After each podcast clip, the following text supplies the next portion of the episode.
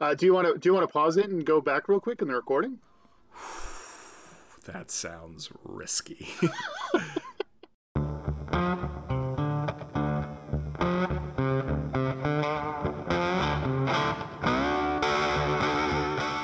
hey, welcome to the Router Podcast. On this episode, John and I will talk about the incredibly reasonable Google Pixel 4a cell phone.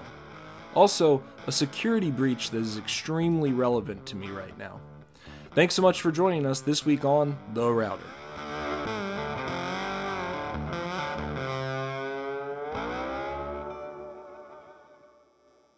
All right, John, how we doing this week? I'm doing well, Jason. How you doing this week?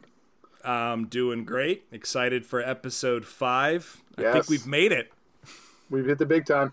We've hit the big time, absolutely. What uh how has your week been going so far? Uh, it's going well. I uh I got a lot of cool stuff done at work, and by cool I mean work stuff.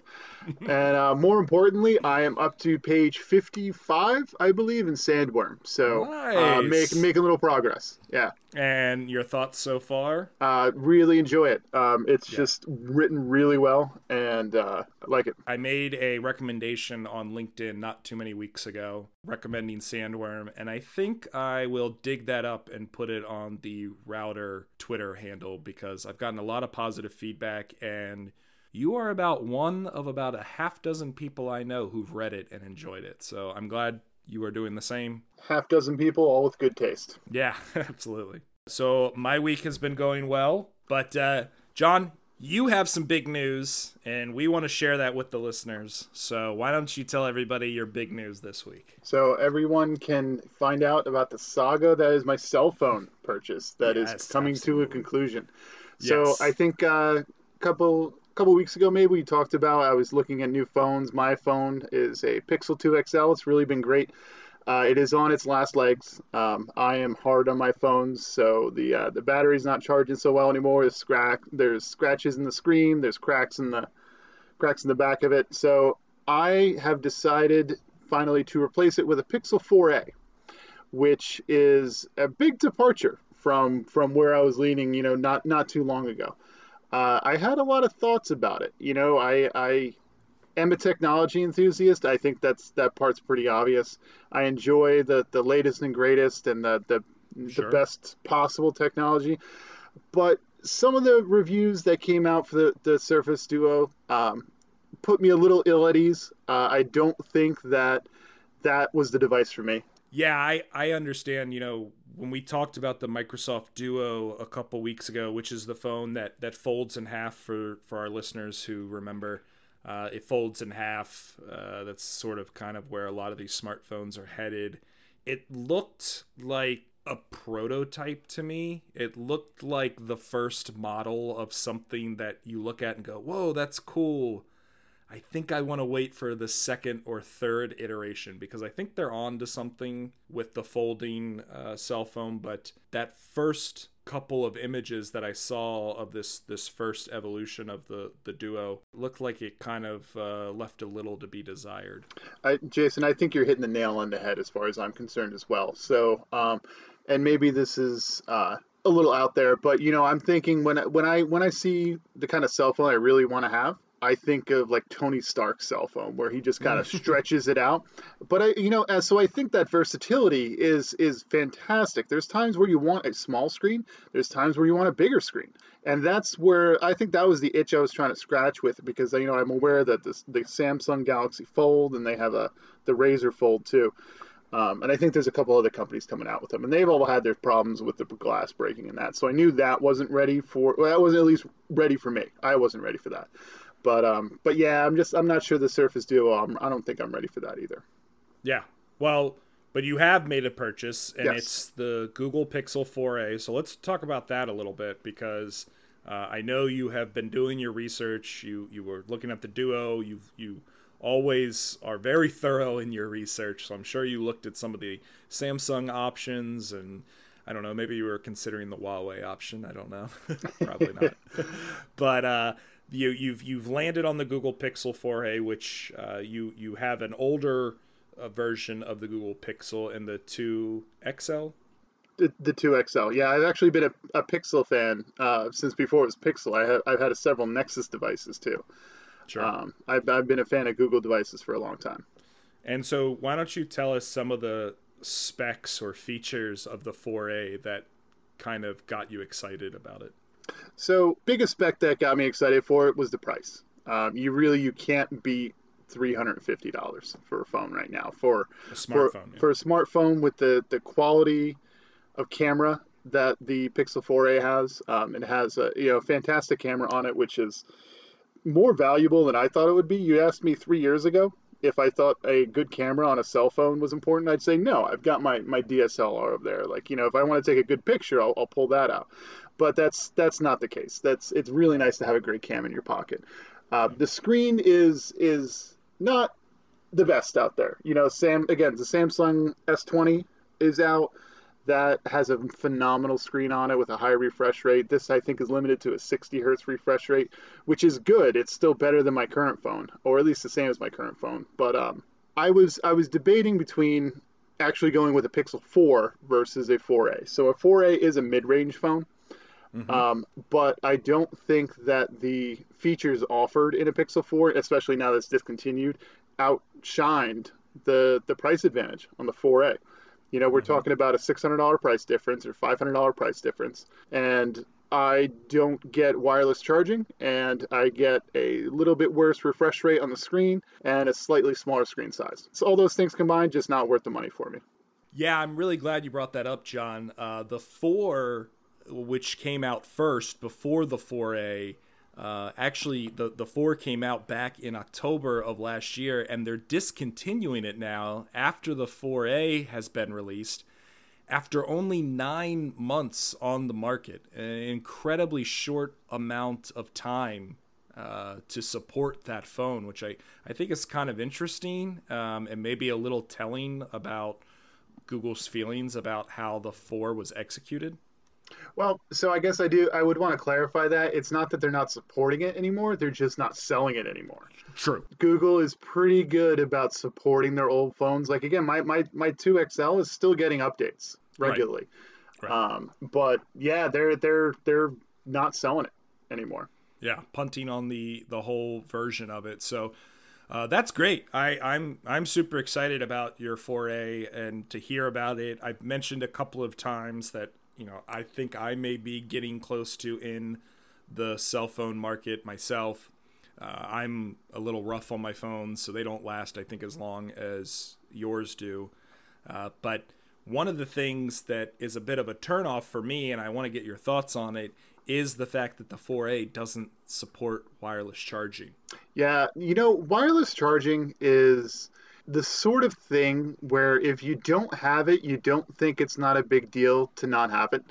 But when you do have it, you think it's it's a pretty cool feature and it's something that you need to keep. Um, so I actually I haven't had a phone with wireless charging since I had a Nexus 4 that had wireless charging, and it was a little bit earlier in the deployment of the technology. It was a little bit I think a little more rough around the edges than it is now. But wireless charging is one of the things that made me lean towards getting a Pixel 4 still. But there are options to incorporate wireless charging into a device that does not have it built in. You can hmm. get a, uh, you know, basically a, a, small wireless charging pad that would stick underneath your case and you, it plugs into the power cord.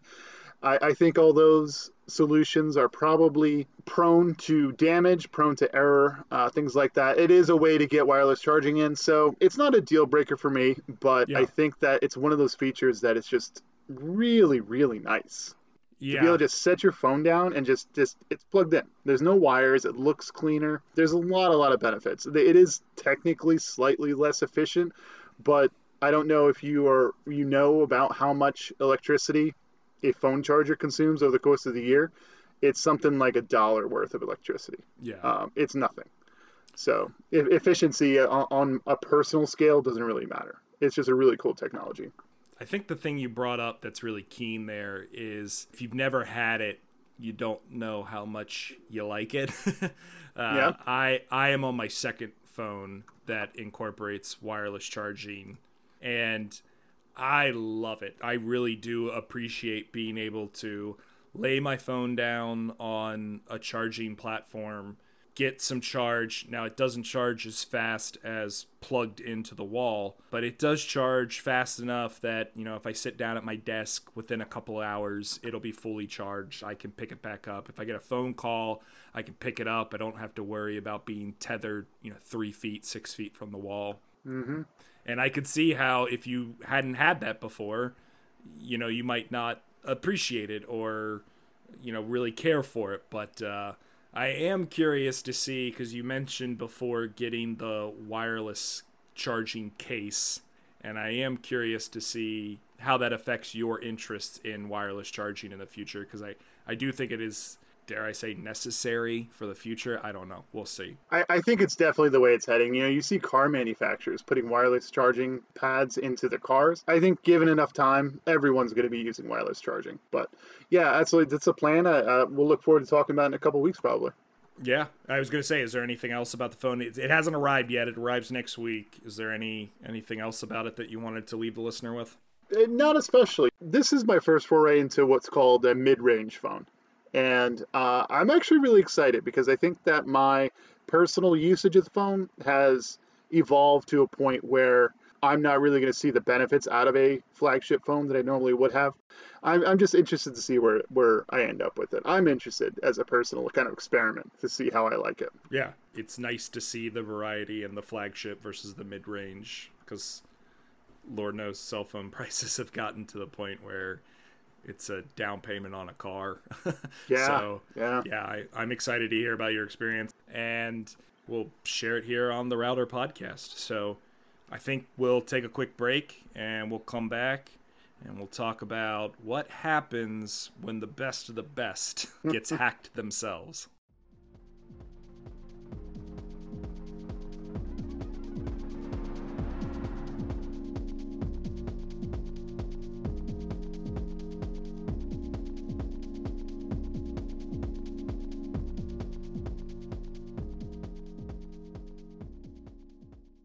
Hi, welcome back to the Router Podcast. I have a fun story here. Well, not so much fun, but a little ironic. Some of you know who've been listening to our different episodes, I have been studying for a cybersecurity certification test the last couple of weeks. And it's a very intensive course, uh, six different books of 200 pages of slides. Um, I've learned so much and I've had so much fun. But the organization that uh, facilitates this this course and the exam is called the SANS Institute. They've been around for a number of years. They're world renowned for their cybersecurity training. Uh, they offer training in North America, but internationally, all over the world. Uh, very well known.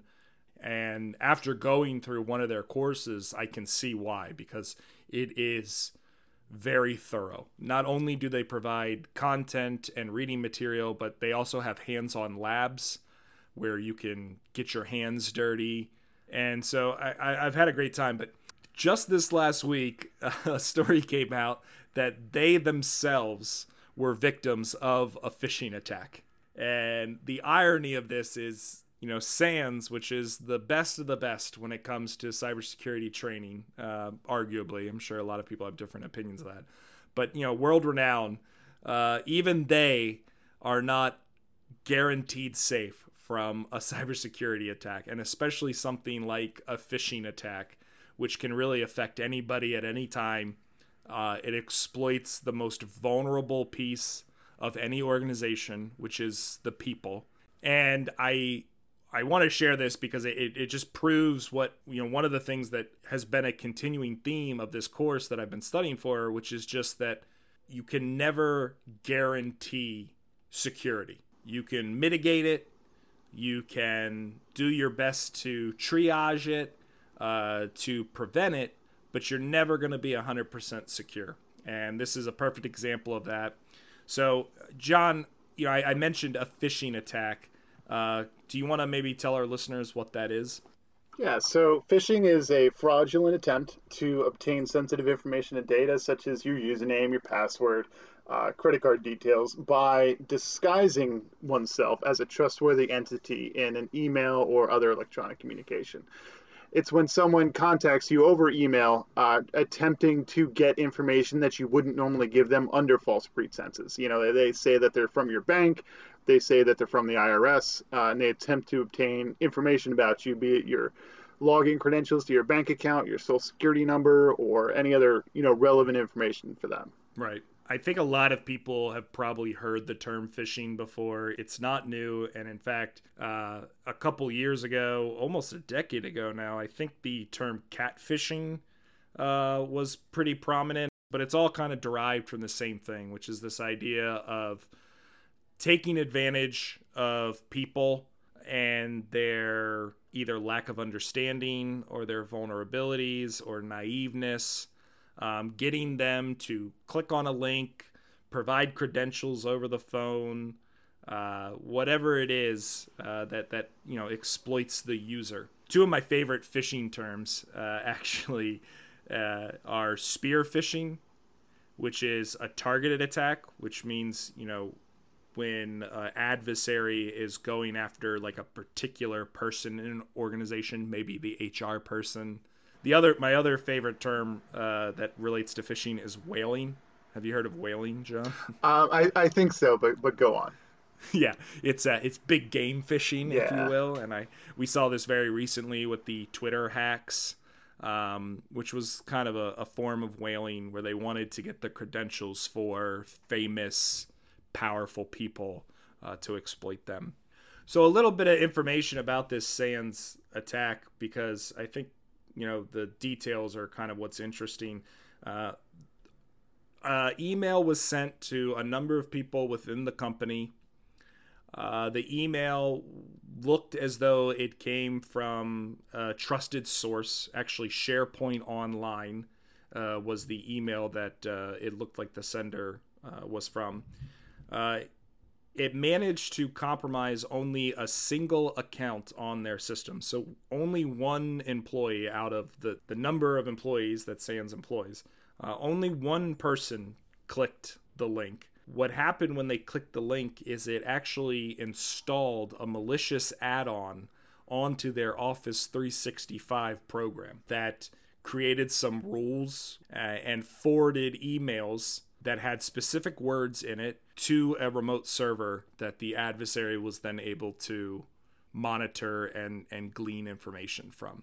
The reason I know all of these things is because SANS, seizing the opportunity, is putting out basically all of the information they can on this to train people on how to mitigate it.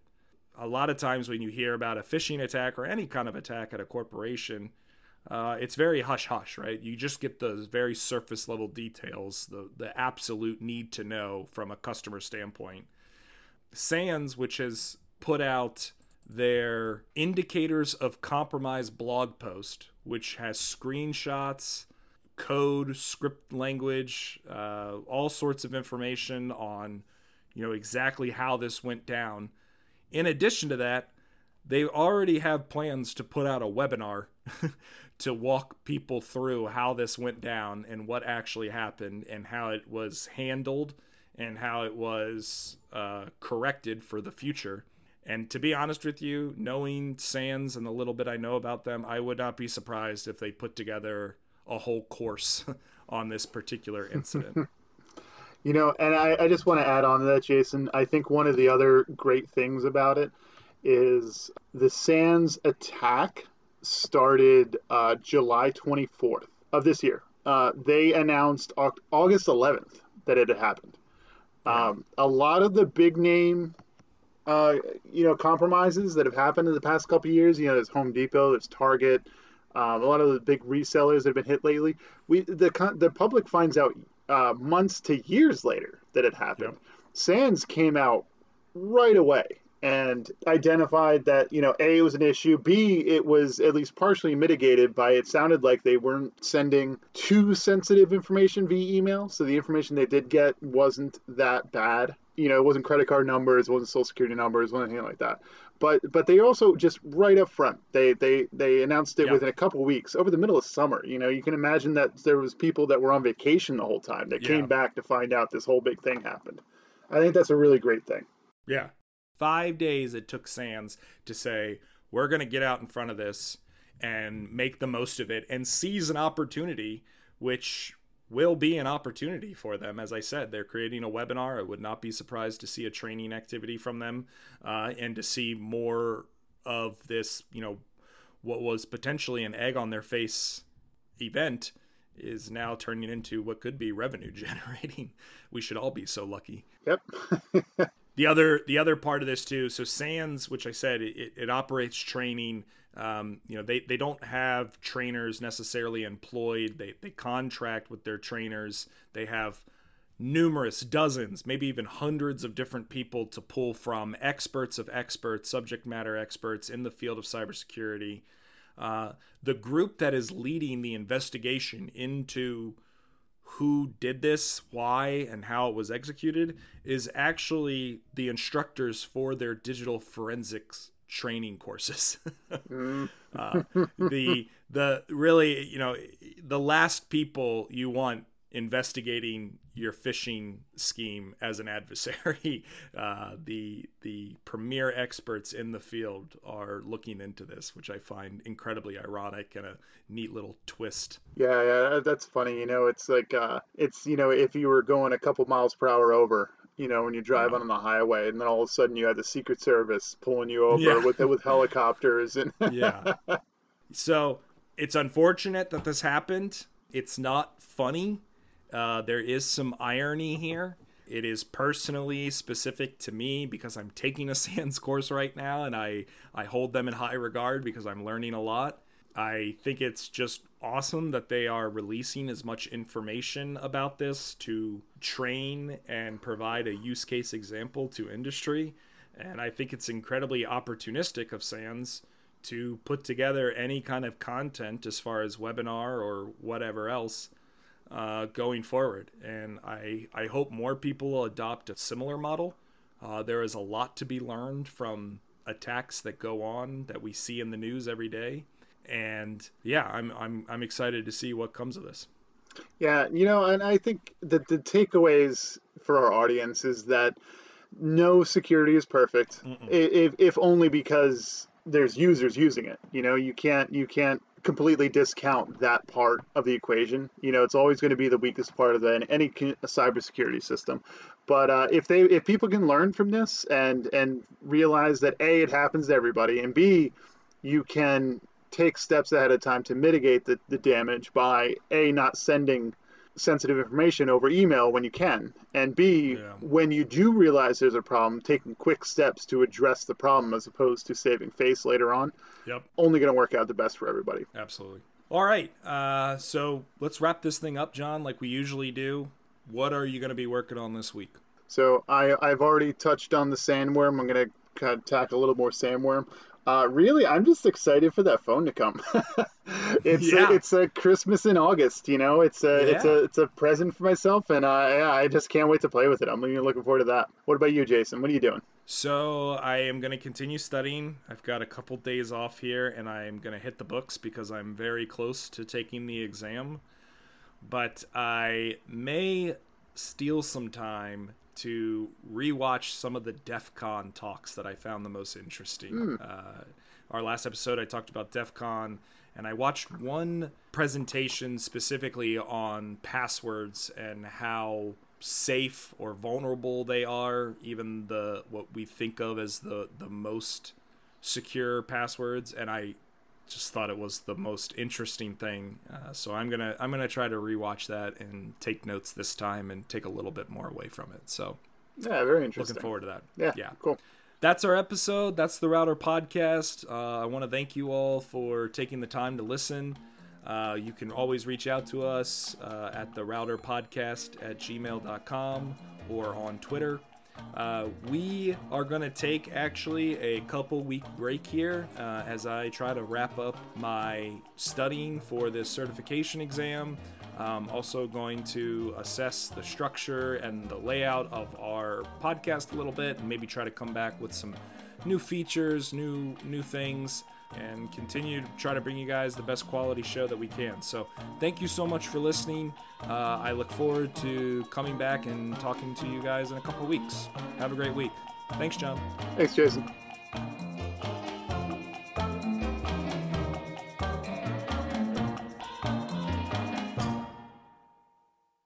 It's called the Transatlantic or Mid Oh, that's hilarious. It says it right there, and I didn't know it's called Transatlantic. You didn't know it's called Mid Atlantic, but we both yeah. knew about it. I'm from the South. He's from the North. We're different. well, I'll just meet in the middle.